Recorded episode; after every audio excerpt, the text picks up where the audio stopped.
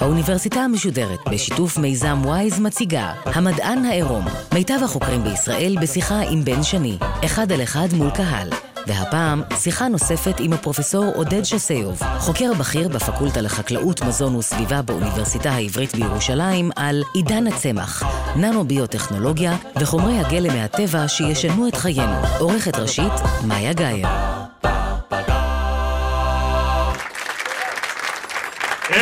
טוב לכם, אנחנו ממשיכים את המפגש שלנו עם הפרופסור עודד שוסיוב, מומחה לננו-ביוטכנולוגיה, מדען וממציא. בחלק הראשון של המפגש איתך סיפרת על מה שאתה קורא לו עידן הצמח. הצגת את תפיסת העולם שלפיה החומרים הקיימים בטבע חכמים ומוצלחים הרבה יותר מאלה שלמדנו לייצר במאתיים השנים האחרונות. סיפרת על המחקרים שלך ואיך אתה מתרגם אותם להמצאות ולחברות מסחריות. בחלק הזה אנחנו הולכים לדבר על כמה מהתחומים שבהם אתה מעורב ושנוכל ליהנות מהם בזמן הרבה יותר קרוב משחשבנו. אני בן שני ואנחנו במדען העירום של האוניברסיטה המשודרת ומיזם וויז והפעם אנחנו בבר הפולי בתל אביב אתם מוזמנים לעקוב אחרינו בפייסבוק כדי להתעדכן לגבי ההקלטות ולהאזין לכל התוכניות שלנו שזמינות גם באפליקציה של גלי צה"ל וגם בשאר אפליקציות הפודקאסטים פרופסור שוסיוב, אני רוצה שנספיק לדבר בחלק הזה של המפגש איתך לפחות על שלושה נושאים שכל אחד מהם יכול בוודאי למלא סמסטר שלם. אבל הראשון הוא הדפסה של איברים בתלת מימד, השני הדפסה של מזון כפתרון למצוקה שתלך ותגדל בתחום הזה על הכוכב שלנו, והשלישי, מאוד קרוב לבר שבו אנחנו יושבים עכשיו, יין, אוקיי? נצליח לדבר על זה? אני מאמין שכן. אז בוא נתחיל באמת במה שאמרתי, הדפסה של איברים. איך אתה רותם את האופן שבו אתה יודע היום לייצר חלבונים בצמחים, חלבונים שהם אלה שבונים את גוף האדם, לדבר שכולנו מכירים את הצורך האדיר בו, וזה איברים להשתלה עבור אנשים חולים שזקוקים להשתלה של איבר חדש. אז זה באמת אחד הפרויקטים היותר מרתקים שאני עוסק בו בתקופה האחרונה.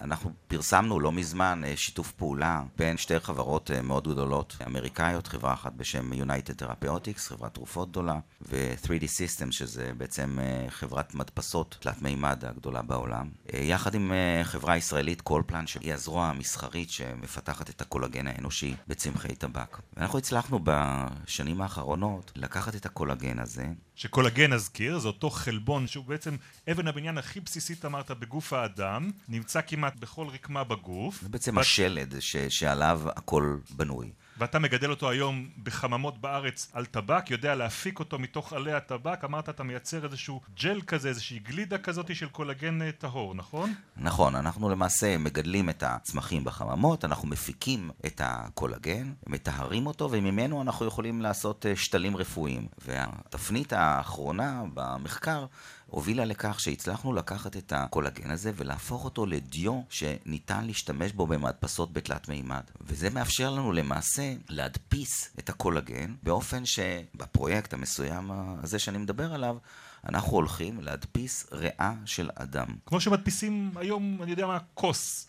או כיסוי לטלפון במדפסת תלת מימד. לחלוטין, אבל רק שזה כמובן טיפה יותר מורכב. למעשה, זו נקודת זמן מאוד מאוד מעניינת בעולם המדע, שבה התחברו כמה טכנולוגיות. האחת זה באמת הטכנולוגיה של הדפסה בתלת מימד. מצד שני, באמת היכולת לייצר את הקולגן באופן שיאפשר שימוש בו במדפסת. ומכיוון נוסף, זה כל העולם של תאי גזע, שזה עולם מרתק שמדענים הראו שאם אנחנו לוקחים תאי גזע מהאדם, אנחנו שמים אותם בתוך מתקן שנקרא ביו-ריאקטור, שבו אנחנו שמים שלד של הרקמה או האיבר שאנחנו רוצים לגדל, ומפעילים בביו-ריאקטור הזה את כל הפעולות המכניות שלמעשה האיבר הזה חווה במקרה למשל של ריאה, לנפח אותו באוויר ולרוקן אותו מהאוויר, לנפח ולרוקן. אם אנחנו מספקים את כל המצע של חומרי המזון וכן הלאה שהתאים צריכים יחד עם תאי הגזע, באורח פלא כמעט, בתוך הביו-ריאקטור הזה נוצר איבר, איבר מושלם. ובאופן ספציפי ריאה. רגע, אני, אני רוצה להבין, אתה דיברת על מדפסת, אז אני מתאר לעצמי שממנה, שזה כבר פנטסטי, יוצא דגם כזה של ריאה עם נפח מקולגן. נכון. שזה השלד שלה. נכון, כולל כל uh, הטרחרות, שזה אותם uh, מעברי אוויר וכלי אדם וכל מה שצריך. אבל זה בעצם רק שלד, נכון? נכון, שלד. זאת התבנית שמה, שתאי הגזע יודעים להתמיין ואחר כך לייצר אפילו כלי דם? כן. עכשיו, למעשה, כבר עושים את זה. עד היום לא עשו את זה בדרך שאנחנו עושים. ישנם בארצות הברית כמה קבוצות שמה שהם עושים זה הם לוקחים ריאה מגבייה של אדם, ובתהליך מיוחד שנקרא Decellularization, מסירים למעשה את כל התאים, ונשארים רק עם השלד, שבגדול זה הקולגן, ואחרי שמנקים אותו מכל התאים האלה, אז מכניסים אותו לביו-ריאקטור, מוסיפים תאי גזע של האדם, ובונים בביו-ריאקטור ריאה. ויש היום כבר למעלה מ-500 בני אדם בארצות הברית שהם מושתלים בריאות כאלה, אפילו רובם חיים. הבעיה היא שריאה כזאת עולה מיליון דולר לפני תהליך ההשתלה. כלומר, זה דבר נורא יקר. פעם אחת. פעם שנייה, יש בעיה של דחייה, ואותם אה, חולים צריכים להיות על אה, נוגדי דחייה לכל החיים שלהם, ויש בזה סכנה גדולה. וכמובן, גם המבנה הגיאומטרי, כי אם הגבייה של האדם שנפטר היא לא בגיאומטריה של המושתל, אז זה גם לא מתאים. אנחנו יכולים להדפיס את הריאה בדיוק לפי הצרכים של החולה, לפי הגודל שלו. והמטרה שלנו, של שלושת החברות ביחד, של קולפלן, שמייצרת למעשה את הקולגן האנושי ואת הדיו הביולוגי הזה, United Therapeutics מצד אחד ומצד שלישי 3D Systems, הרעיון שלנו זה בשנת 2021 להיות... שלוש שנים. תוך שלוש שנים פחות. להיות first in man, זאת אומרת ממש כבר להשתיל באדם. כלומר זה לא science fiction, זה משהו שהולך לקרות, והמטרה היא בסופו של יום שהעלות לחולה של ריאה כזאת יהיה 50 אלף דולר. אני יודע שזה גם יקר, אבל ביחס למיליון דולר זה די משתלם. ואני חושב שזה די ברור, אבל תסביר את זה. איך הריאה שאתם יודעים לייצר ככה מתמודדת עם הבעיה מספר אחת בהשתלות איברים עם עניין הדחייה? קולגן, כמו שאתם יודעים, יש ממקורות אחרים, יש גם מבקר ויש מחזירים ויש מגוויות אדם. אבל מסתבר שהקולגן הזה שמופק מצמחים, אין לו שום תגובה חיסונית. כלומר, הגוף מזהה אותו לחלוטין כחלק ממנו, וזה אחד היתרונות הגדולים. התאים, גם הם נלקחים מהחולה עצמו, ולכן גם אין דחייה. זאת אומרת, תאי הגזע... תאי הגזע הם של החולה עצמו. אז ה-DNA הוא בבסיס כל ה-DNA של אותו זה, חולה. זה, הכל זה, אנחנו מגדלים לחולה את האיבר שחסר לו מתאים שלו ושלד קולגן שהוא מותאם לו בצורה מושלמת. טוב, ריאה זה נשמע פנטסטי, למה דווקא ריאה? אז האמת היא שריאה זה יחסית קל. זה מבנה גיאומטרי מאוד מאוד מורכב. הרזולוציה שנדרשת להדפסה שם היא רזולוציה גבוהה, כי העברונים הקטנים האלה שנקראים אלוויולי הם נורא נורא קטנים ונורא קשה להדפיס אותם, אבל מרגע שטכנולוגית אתה יודע להדפיס אותה, אז האמת שריאה זה איבר פשוט. זה בסך הכל שתי שורות תאים שנקראים אנדוטליאליים ותאים אפיטליאליים, אז זה לא נורא מסובך. לעומת זאת, איברים אחרים שהיינו רוצים, כמו לב, הרבה יותר קשה, ולכן אני מעריך שבסוף גם נצליח להדפיס לב, אבל זה ייקח יותר זמן. בדרך, בטח בקלות רבה יחסית, נדפיס לפחות חלק של כבד, אולי גם כליה בקרוב. אתה יודע, אני חייב לספר לך. כשהתכוננתי לפגישה ושמעתי את הסיפור הזה, לא יכלתי שלא לספר אותו מסביב. וביום שישי ישבתי במספרה, וסיפרתי לחבר'ה במספרה את הסיפור שאתה עובד עליו. מה הייתה התגובה הראשונה, אתה יודע? לא. אפשר להמשיך לעשן? לא, אז האמת היא שאנחנו, יש לנו איזה סלוגן כזה בחברה, tobacco that heals. אנחנו ככה משפרים את הדימוי הרע שיש לטבק, אבל עדיין אני לא ממליץ לאף אחד לעשן. לא ביקשתי ממך המלצה כזאת, אבל אני שואל באמת לגבי החזון. כי אם תוכלו לייצר תוך שלוש שנים כבר ריאה, ואתה אומר שגם כבד בדרך וכליה בדרך, ומתישהו גם תגיעו ללב, מה זה אומר על תוחלת החיים שלנו? מה זה אומר על היכולת שלנו באמת לקנות חלקי חילוף ועל איך, תיראה הרפואה שלנו ואיך אנחנו נראה בעניין הזה של צרכני איברים וחלקי חילוף לגוף שלנו? אז אני חושב שאנחנו הולכים בכיוון הנכון, כי בסך הכל, עוד לפני היכולת להדפיס איברים, אה, הרפואה העלתה בצורה משמעותית את תוחלת החיים. עד לפני אה, כמה עשרות שנים תוחלת החיים הייתה 60 ומשהו שנה, היום היא בערך 80 שנה. לכן אני צופה שתוחלת החיים קודם כל תעלה. אני לא יודע אם זה יהיה 120 שנה או 140 שנה, אבל בוודאי מעל 100 שנה. זה פעם אחת. והאתגר שלי לפחות, ואני מקווה של המדענים האחרים, זה פחות להגדיל את תוחלת החיים כמו את איכות החיים. זאת אומרת, אני מאוד הייתי שמח אם בגיל uh, 90 הייתי יכול uh, לרוץ כמו הנכד שלי נגיד, או הנכדה שלי, יש לי עכשיו נכדה. וזה המקום שבו אני מקווה שהרפואה תלך אליה. לגרום לכך שנהיה מבוגרים, אבל יהיה לנו חיים של צעירים. אתה מדבר על איברים פנימיים, ואני אני שואל את עצמי עוד שאלה, אני מדמיין משהו אחר. אתם תדעו גם להדפיס במדפסות האלה סטייק? בהחלט שכן, וזה משהו שכבר עושים היום. לא, אני לא מדבר איתך על איזושהי קציצה, עפרפרה שיש לה טעם של... אני מדבר אם אתם תוכלו לשחזר את כל הטקסטורה, אורכי השומן של האינטריקות. את כל מה שצריך כדי שמי שמקבל את זה בצלחת אחר כך לא ירגיש איסורי מצפון על מה שקרה בדרך. אז קודם כל התשובה היא חד משמעית כן, ואפילו זה כבר קיים. אה, גם אנחנו עוסקים במחקר הזה, ואנחנו לא היחידים, יש אפילו בארץ אה, חברה אה, שיצאה מהטכניון, והם לא מזמן עשו, זה, זה לא סטייק כזה גדול, זה, האמת שזה נראה יותר כמו סטייק דק כזה, קרפצ'ו כזה, שיש בו גם רקמת שומן. וגם רקמת שריר. אני לא טעמתי אותו, אבל אומרים שזה טעים. זה תחום שלם שנקרא clean meat. יש היום כמה חברות בעולם שהולכות ומפתחות טכנולוגיה כזאת, לא רק לסטייק, גם לדגים. יש חברה אמריקאית שנקראת בלונלו, שבעצם היום מדפיסה, או מתחילה להדפיס דגים. כלומר, אנחנו לא נצטרך לדוג אותם בים, אנחנו נדפיס אותם במדפסת, בצורה שנרצה, עם אחוזי השומן שנרצה, ועם הטעם שנרצה. גם אנחנו אה, עוסקים בתחום הזה, יש לנו פרויקט גדול של הדפסה של כרגע זה וג'י ברגר, המבורגר שהוא כולו מחלבונים ושומנים שנובעים מהצומח, ומה שמיוחד למעשה בטכנולוגיה הזו שאנחנו מפתחים, זה שאנחנו לא טורחים רק להדפיס את הבשר, אלא גם אה, לבשל אותו תוך כדי. אנחנו פיתחנו מדפסת שמאפשרת לך במרחב התלת-ממדי להחליט אם אתה רוצה לעשות אפייה או טיגון או צלייה ברזולוציה של 100 מיקרון. אמרת לי את זה ברמה המדעית, תגיד לי את זה ברמה הקולינרית, איך אז, זה נראה? אז ברמה הקולינרית אנחנו יכולים להדפיס, כרגע המבורגר זה מה שאנחנו עובדים עליו, אבל uh, מחר אפשר להדפיס אם זה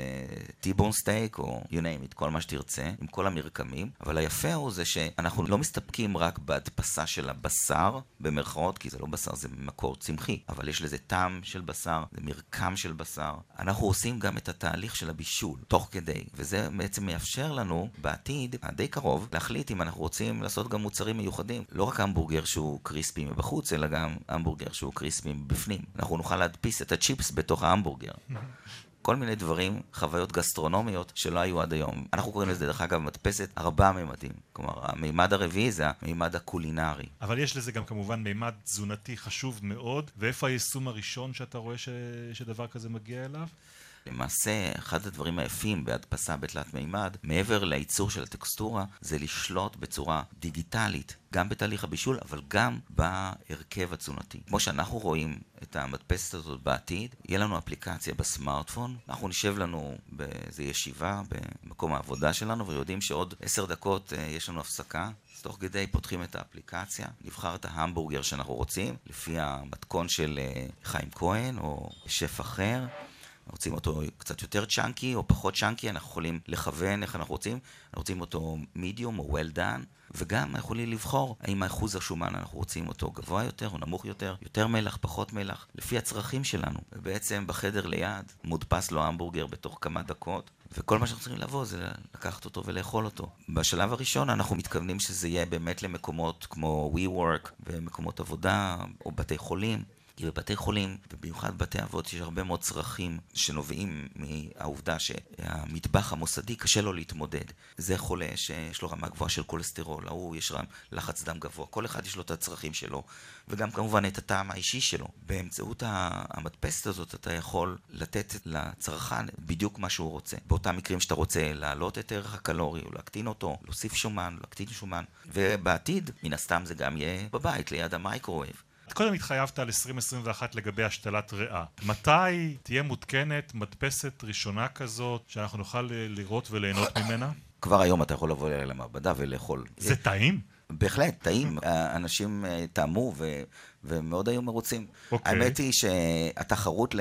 אני לא אציין שמות של רשתות אה, מזון מהיר, אבל uh, כולם מכירים. Uh, זה לא קשה להתחרות שם באיכות הזאת, אבל זה לא המטרה שלנו. כלומר, שם אנחנו בוודאי כבר נמצאים. אנחנו רוצים באמת להתחרות בבורגר כזה איכותי, שאתה אוכל אותו, בורגר ששף עשה מאנטריקוט. שם אנחנו עדיין לא נמצאים, ואנחנו מאמינים שאנחנו נגיע לשם. גם היום המדפסת הזאת היא מדפסת יחסית גדולה, מגושמת, אבל אנחנו מעריכים שבסדר גודל של תוך שנה וחצי. שנתיים לכל היותר, יהיו מדפסות כאלה כבר במקומות עבודה. אמרת קודם 50 אלף דולר לנגיד מה? 200 גרם ריאה? כן. אוקיי, קצת כמה יעלה יותר, סטייק? זה ריאה שוקלת אה, יותר מ-200 גרם. אז כרגע אנחנו לא בסטייק, אנחנו כרגע בבורגר. אז ואתה יכול- קציצה של 220 גרם בורגר. תעלה סדר גודל של 80 סנט. 80 סנט. כן, לא יותר. אין סיבה שזה יעלה יותר, מכיוון שהחלבון הצמחי הוא כמעט בסדר גודל יותר זול מחלבון של בעלי חיים. קילוגרם של אה, חלבון אה, סויה, כדולר אחד. קילוגרם של אה, חלבון מבקר, בערך עשרה דולר. מבחינתך אין שאלה, אנחנו חייבים ללכת לכיוון הזה כאנושות. אין לנו ברירה. התעשייה הזו של בעלי, חקלאות לבעלי חיים היא תעשייה, אחת התעשיות הכי מזהמות שיש. והיא תעשייה מאוד בעייתית, כי היא גם צורכת את המקורות שלנו. אנחנו היום משתמשים בערך ב-30% מהקרקע החקלאית שיש לנו על פני כדור הארץ לטובת התעשייה הזאת של בעלי החיים. 25% מהמים השפירים, המים הטובים, הולכים לתעשייה הזאת. רק להשקות את הצמחים שאחר כך הבקר אוכל, וכמובן להשקות את הבקר. מבחינת גזי חממה, גזי החממה שהתעשייה הזאת מייצרת, הם כמו המכוניות, המשאיות, האוניות, הרכבות והמטוסים ביחד. אי אפשר להמשיך בצורה כזאת. אנחנו חייבים לשנות את הכיוון. אני לא יודע אם זה יקרה בשנת 2025, אולי זה יקרה רק ב-2050, אבל אין לי ספק שבשנת 2050 תהיה איזושהי שיחה בבר הזה או במקום אחר. אתם יודעים שפעם לאכול סטייק הרגנו פרה? ואני לא אה, צמחוני ולא טבעוני. כלומר, אני מאוד אוהב בשר. אני חושב שזה פשוט לא דרך נכונה לייצר לעצמנו את המזון. התקדמנו. טוב, זה מוביל אותי לנושא הבא שאני רוצה לדבר אליו, איתך.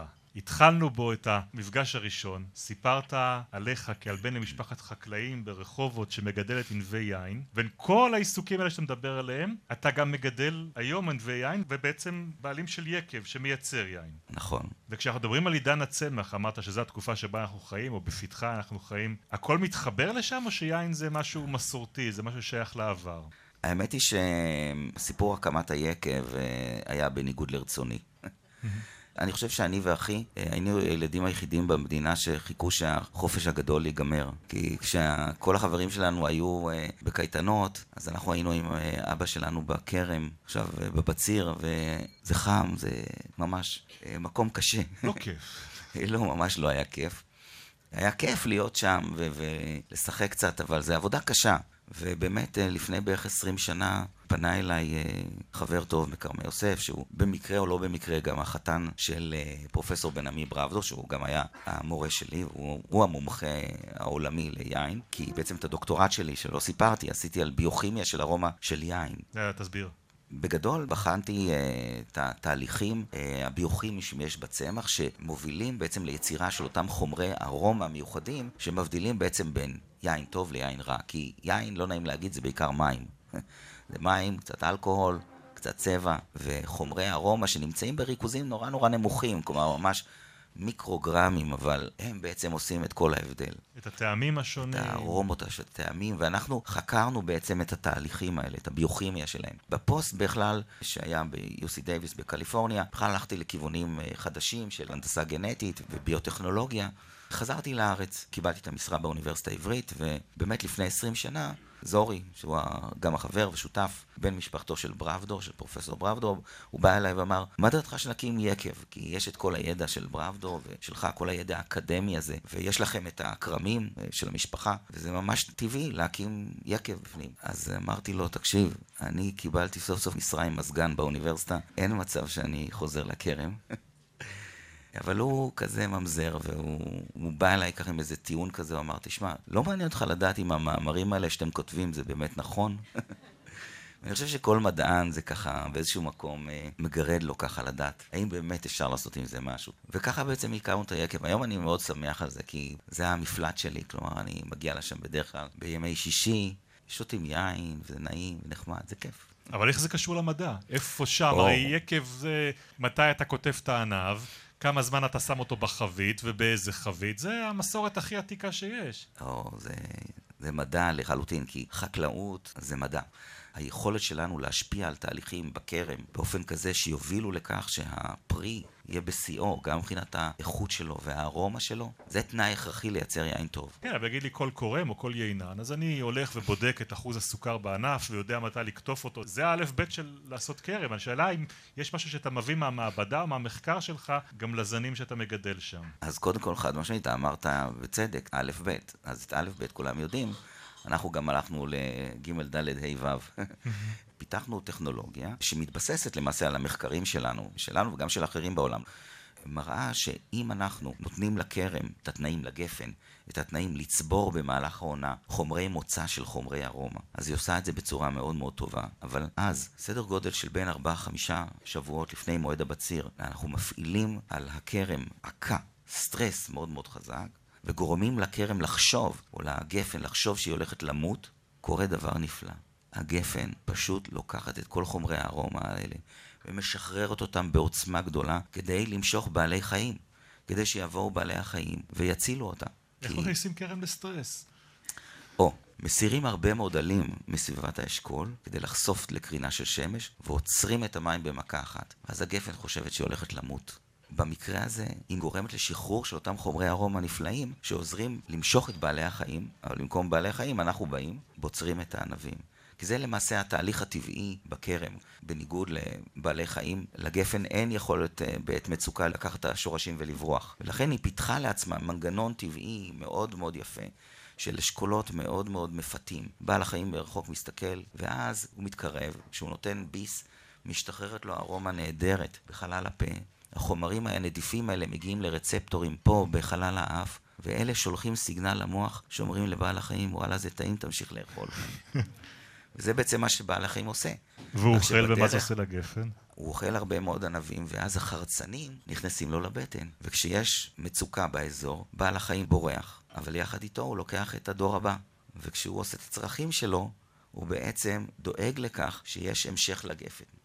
זה בעצם המנגנון הביולוגי שאותו אנחנו חקרנו, ואנחנו היום מנצלים אותו לטובתנו. אבל זה רק חלק אחד מהתהליך. החלק השני זה חלק ייצור היין, כי גם תהליך ייצור היין יש בו המון מדע. זה מיקרוביולוגיה, זה תעשיית מזון, ואנחנו מיישמים את המדע הזה, גם מדע שאנחנו למדנו, אבל גם מדע שלמדנו מחוקרים אחרים בעולם. אתה יודע, דיברת עכשיו על הסטרס שאתה עושה לגפן, וזה גרם לי לחוש קצת לא בנוח. מצוקה. כל... כן, מצוקה. אני חושב על האנשה שאתה עושה לצמחים, וזאת שאלה שאני חייב לשאול ביולוג. אתה חושב ש... שיש משהו שאנחנו לא יודעים במובן הזה לגבי מה שהם מרגישים? טוב, אני לא רוצה להישמע מיסטי, אבל אני לא רק חושב, אני משוכנע שאנחנו לא מבינים המון. לא מההיבט הזה שהצמח באמת אה, סובל ויש לו נקיפות מצפון או דברים מהסוג הזה, אבל אין לי ספק שיש שם מערכות חישה מאוד מאוד מאוד מפותחות. הרבה יותר מפותחות ממה שאנחנו עדיין מבינים. כשאנחנו מסתכלים על יצורים בטבע, בדרך כלל אנחנו מייחסים לדרגת ההתפתחות את גודל הגנום, כמה DNA הוא מכיל. אז למשל חיידקים, יש להם גנום יחסית קטן, ויש יצורים קצת יותר מפותחים, כמו חרקים, שיש להם גנום יותר גדול. למשל יונקים, יש להם גנום עוד יותר גדול. אגב, מספר הגנים שיש, נגיד, לצמחים ולבני אדם, פחות או יותר אותו דבר, אבל יש צמחים מסוימים, כמו למשל חסה, שיש לה גנום שהוא בערך פי עשר יותר גדול מזה של האדם. דווקא החסה הזאת? חסה. אז אולי חסה זה איזה צורת חיים אינטליגנטית מיוחדת שאנחנו לא מכירים. טוב, כמובן, אני אומר את זה בהומור. לא, אבל ולא- חסה, אנחנו רגילים לחשוב עליה ש... שאין בה כלום. למה היא צריכה גנום כל כך גדול? תחשוב על זה, חסה מבחינתה יושבת במקום אידיאלי, אני מחזיר אותך לנושא הקודם שדיברנו, יושבת בין הבורגר ללחמנייה שם. מקום נהדר. יש ספר שאני מאוד ממליץ לקרוא אותו של אה, פרופסור אלי זמסקי. מה שפרופסור אלי זמסקי מדבר עליו זה שהצמחים למעשה עבדו עלינו. אנחנו חושבים שאנחנו תרבטנו את הצמחים, בעצם הצמחים תרבטו אותנו. אנחנו בעצם כלי שרת בידי הצמחים. אנחנו קוראים לזה בעשרת אלפים שנה האחרונות המהפכה החקלאית, בעצם מהפכת בני האדם. כלומר, הצמחים משתמשים בנו. באיזה מובן? אנחנו טיפחנו אותם כדי שהם יוכלו לגדול יותר בנוח. אתה מכיר צמח שבא ומשקיע אותך בבוקר? לא, זה הפוך. אנחנו העבדים שלהם, והם גם uh, שולטים בנו, כלומר, הם שולטים בנו על ידי זה שהם עשו לנו כל מיני חומרים מתוקים, שאנחנו נאכל אותם ונפיץ את הפירות שלהם, וכן הלאה וכן הלאה. ואני חושב שמבחינה אבולוציונית הוא גם נכון, כפי הנראה. פרופסור עודד שוסיוב, יש לנו קהל גדול כאן בבר בתל אביב, ואני מאמין שגם בשלב הזה כבר הדמיון הוצת ויש אנשים שירצו לשאול אותך שאלות על הדברים שדיברנו עליהם עד עכשיו. שלום, אני עזרא. אה, רציתי לשאול אותך כמה רחוק אנחנו מיכולת לייצר אה, קמח או מוצרי אוכל שאנחנו כרגע משתמשים בגרעין קטן של צמח גדול, כמה רחוק אנחנו כדי להכניס את זה לאיזה טבק או משהו כזה, שנוכל לייצר את זה במסות הרבה יותר בזול. אז האמת היא שקמח אה, גדל כבר היום בצמחים, כלומר, בעצם מה זה קמח? קמח זה גרגירים של עמילן, שאנחנו פשוט טוחנים אותם, וזה הקמח. אה, שאלה שאולי ראוי לשאול, זה האם אנחנו יכולים באמצעות הנדסה גנטית לשפר את הייצור של עמילן באופן כזה שיהיה הרבה יותר זול? ולכך התשובה היא בהחלט שכן. כי כמו שאתה בוודאי יודע, אז היום שמגדלים חיטה לצורך קמח, אנחנו נדרשים לדשן בחנקן. ודישון חנקני הוא יקר. היום דיין, אנחנו משתמשים בדשן אה, חנקני על פי אותו תהליך הובר שבתחילת המאה הקודמת אה, פותח על ידי מדען אה, גרמני יהודי, הוא תהליך עתיר אנרגיה. ולכן חיטה או קמח זה דבר יקר. לעומת זאת אנחנו יודעים שצמחים מסוימים שהם לא יצרנים של המילן, כמו למשל קטניות, הם יודעים לבדם לייצר לעצמם את החנקן. על ידי זה שהם מקבעים חנקן באטמוספירה, ובצורה כזאת הרבה יותר זול לגדל אותם. אחד החלומות שיש למדענים זה לקחת את אותם גנים שמאפשרים לקחת את החנקן מהאטמוספירה ולהפוך את זה לדשן, להחדיר את הגנים האלה לתוך חיטה למשל, וככה לא נצטרך לדשן את החיטה.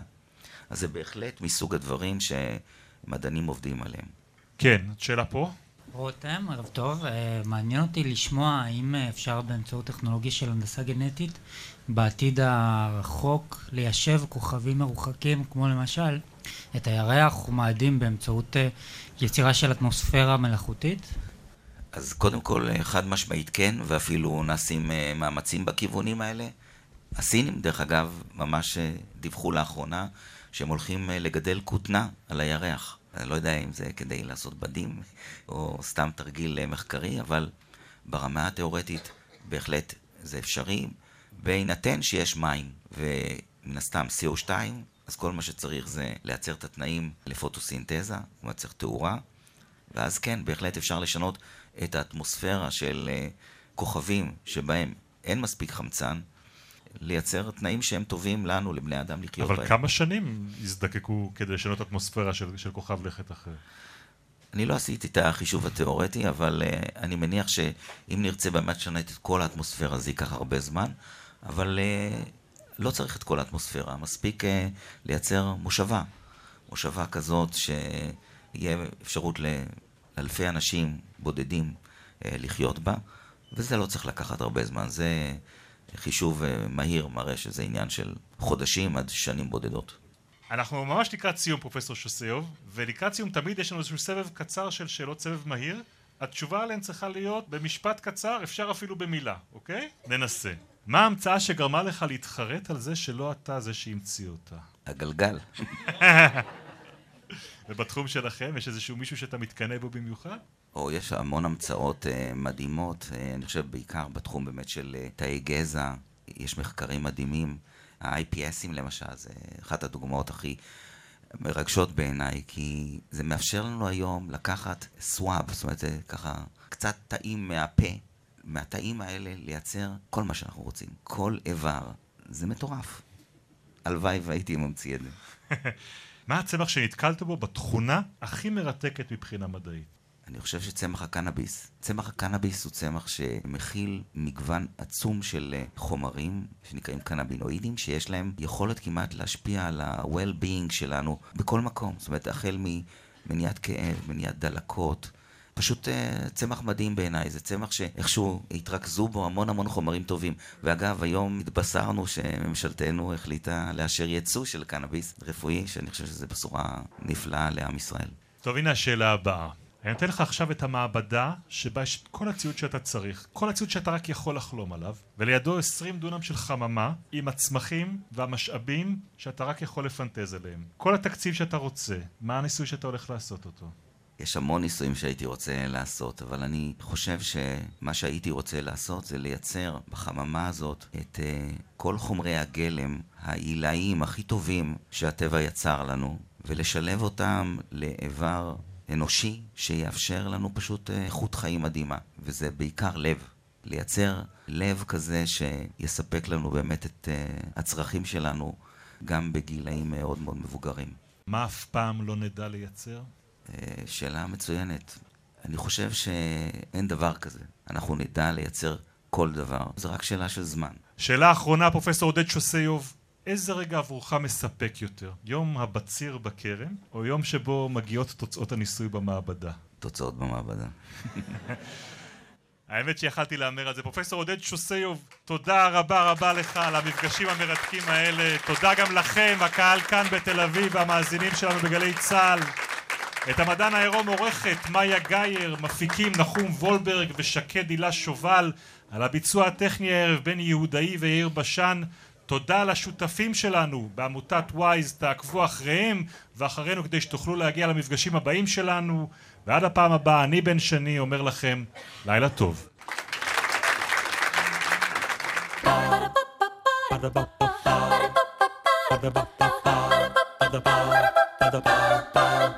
Ba-da-ba-ba-ba האוניברסיטה המשודרת, המדען העירום.